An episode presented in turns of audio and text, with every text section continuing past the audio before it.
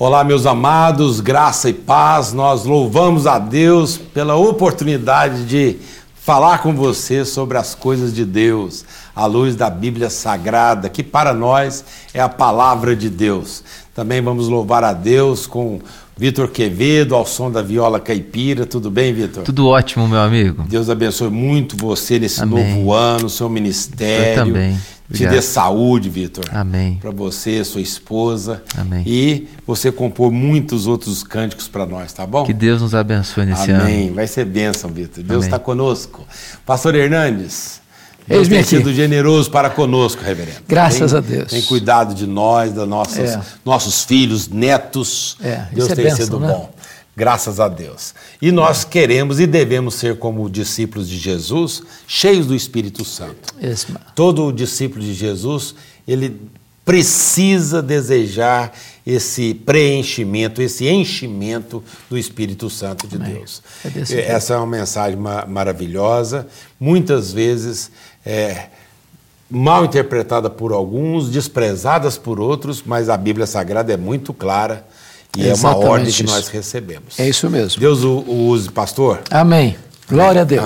Amém.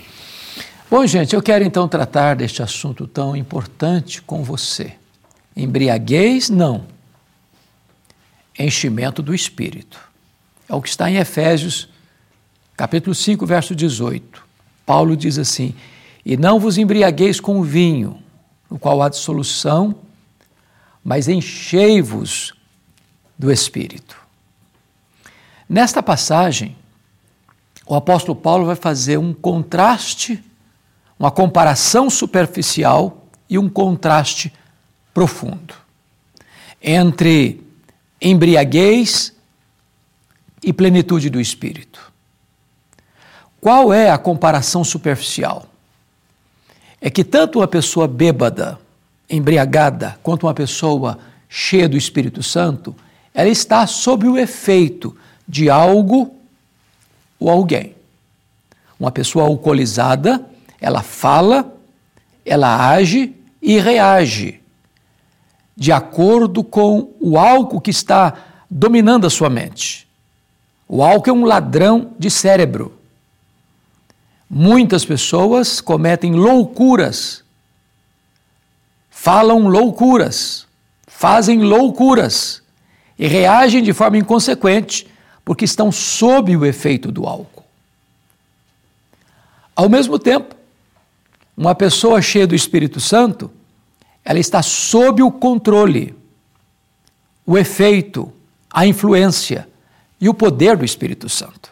Suas palavras, suas ações, suas reações são determinadas pelo Espírito Santo. Então, este é, o, é a comparação superficial. Tanto uma pessoa embriagada quanto uma pessoa cheia do Espírito Santo, ela está sob a influência de algo que é o álcool, de alguém que é o Espírito Santo. Mas onde está o contraste profundo? Onde está o contraste profundo? A ideia básica é esta. O texto diz: Não vos embriagueis com vinho no qual há dissolução. Em outras palavras, uma pessoa bêbada, ela vai caminhar para o lado da dissolução, da vergonha, do opróbrio, do pecado, da disfarçatez, da perda do pudor. Ela vai falar coisas que no são juízo ela jamais falaria. Ela vai fazer coisas que no normal ela não fala, faria. Ela vai ter reações intempestivas que no normal dela ela não teria aquela reação. Então, o álcool leva para esse abismo. Quem já lidou com a pessoa ao que lida com essa questão do alcoolismo na família sabe do que eu estou falando. Da esposa que precisa ir atrás do seu marido nos bares mais recuados da cidade, já caído na sarjeta ou com a roupa rasgada, com a roupa suja, gastando o último centavo do bolso na bebida, ou um pai, uma mãe que vê o drama de um filho alcoolizado, a dor que é isso, o sofrimento que é isso. Porém, Uma pessoa cheia do Espírito Santo, ela tem características também. Primeiro, ela tem comunhão com seus irmãos, falando com salmos e hinos. Ela entoa e adora a Deus de todo o seu coração. Ela não só tem relacionamento na horizontal com seus irmãos, mas ela tem relacionamento vertical com Deus em adoração. Mas ela em tudo dá graças. Ela tem um coração grato. Em vez de se render à murmuração, ao queixume, ela tem gratidão no coração. E mais, nós somos servos uns dos outros, em vez de ter o coração cheio de soberba, de arrogância, olhando o outro de tamanco alto, de cima para baixo, ele tem a disposição de se humilhar, de lavar os pés uns dos outros, de servir uns aos outros. A pergunta que eu lhe faço é essa: e você? Está cheio do álcool ou cheio do Espírito? A plenitude do Espírito Santo não é uma sugestão, não é um pedido, não é uma recomendação, é uma ordem. Enchei-vos do Espírito. E aqui é muito curioso que o verbo, na língua original, na língua grega, está no que nós chamamos de um, uma ordem num presente contínuo. Ou seja, seja cheio hoje, cheio amanhã, na próxima semana. Deixa eu ilustrar isso para você entender. Lá em João 2, Jesus Cristo disse para os serventes naquela festa do casamento: Enchei d'água as talhas. Era para encher só aquela hora e nunca mais se repetir. É diferente esse verbo encher aqui. É encher hoje, amanhã, depois novamente, em seguida outra vez e continuamente. Ou seja, a plenitude de ontem não serve mais para hoje. Todo dia você precisa da plenitude do Espírito Santo de Deus. Mas ainda, está numa voz passiva.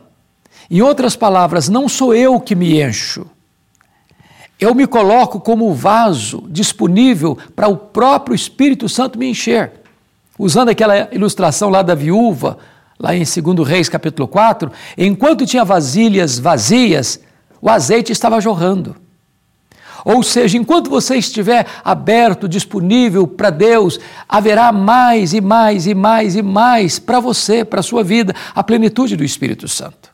Você pode ser tomado de toda a plenitude de Deus, e Deus é infinitamente poderoso para fazer infinitamente mais do que você pede ou pensa, conforme o seu poder que opera na sua vida.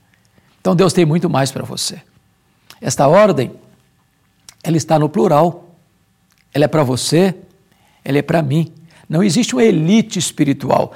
Todo aquele que crê no Senhor Jesus tem o Espírito Santo, mas agora você não apenas tem, mas você pode ser cheio do Espírito Santo. Uma coisa é ter o Espírito Santo presente, outra coisa é ter o Espírito Santo presidente.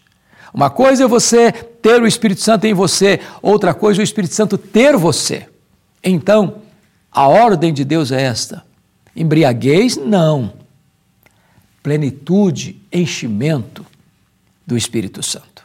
Eu vou orar em seu favor, para que você também seja cheio do Espírito Santo de Deus.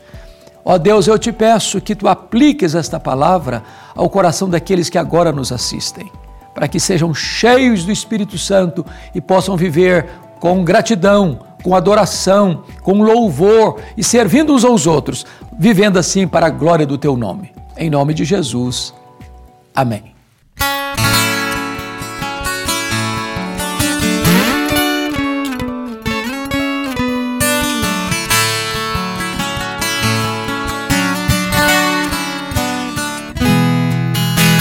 Espírito,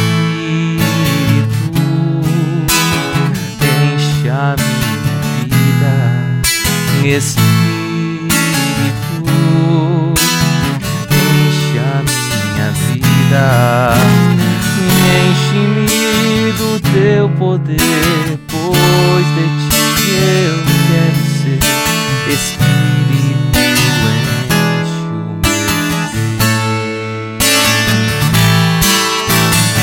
nas minhas mãos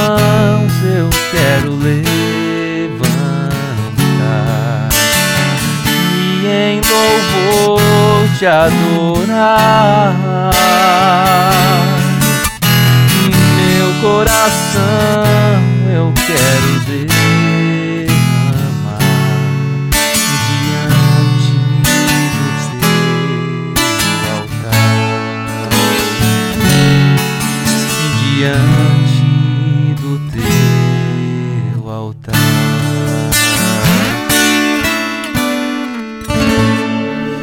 Nós louvamos a Deus, Vitor, muito obrigado. Amém. Louvamos a Deus pela sua vida. E a palavra de Deus, pastor Hernandes, dá as dicas para que nós sejamos cheios do Espírito Santo, né? Exato. O tempo da mensagem é muito curto, mas eu fiquei pensando, enquanto você pregava, sobre as dicas dadas pelo apóstolo Paulo para que nós sejamos cheios do Espírito Santo. Então, a leitura da palavra de Deus, louvando a Deus de coração, né? são instrumentos, Ferramentas, né? ferramentas, meios de graça para que sejamos cheios do Espírito Santo. Exatamente. Eu espero que você deseje isso todo o seu coração, ser cheio do Espírito Santo.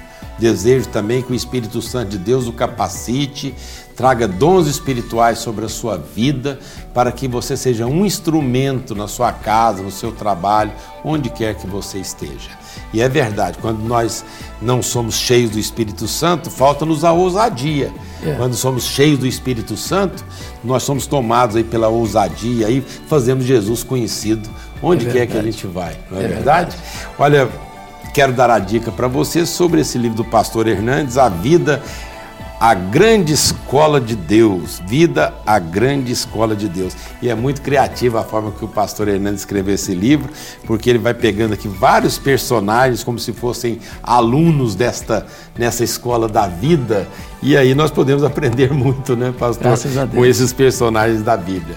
Direcione aí o, o seu celular, né, a câmera do seu celular para o QR Code, você vai ser levado para o ambiente de luz, para o caminho, e você terá um excelente eh, conteúdo para sua edificação, dar de presente, assim como pode também dar o material de Vitor Quevedo, os hinos, os cânticos, sempre ao som da viola caipira. Com certeza. Bom, quero convidar você para participar também da Sexta Igreja Presbiteriana de Uberlândia.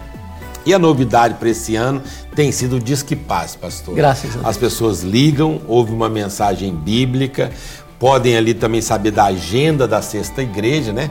Com Uhum. a tecla 1 vai saber sobre a agenda da igreja. Clicando 2 vai poder conversar com alguém. Acho maravilhoso isso, né? Isso. A pessoa ter- vai ter um conselheiro ali para dar uma palavra com ele, viva voz, né?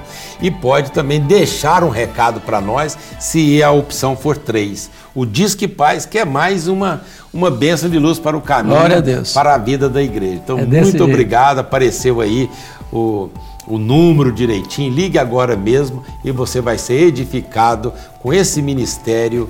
Disque Paz. Vamos ficando por aqui. Deus o abençoe. Até o nosso próximo encontro, se Deus permitir. Tchau. Fique com Deus. Abraço. Ei pessoal, tudo bem? O programa Cada Dia ainda não acabou. A gente tem dois recadinhos muito importantes. Se inscreva no canal da Sexta Igreja Presbiteriana de Uberlândia e confira todos os programas cada dia para a sua edificação na hora que você quiser. E também, se você gosta dos louvores ao som da viola caipira, tem o meu canal do YouTube, Vitor Quevedo TV. Você está convidado para se inscrever nos nossos canais.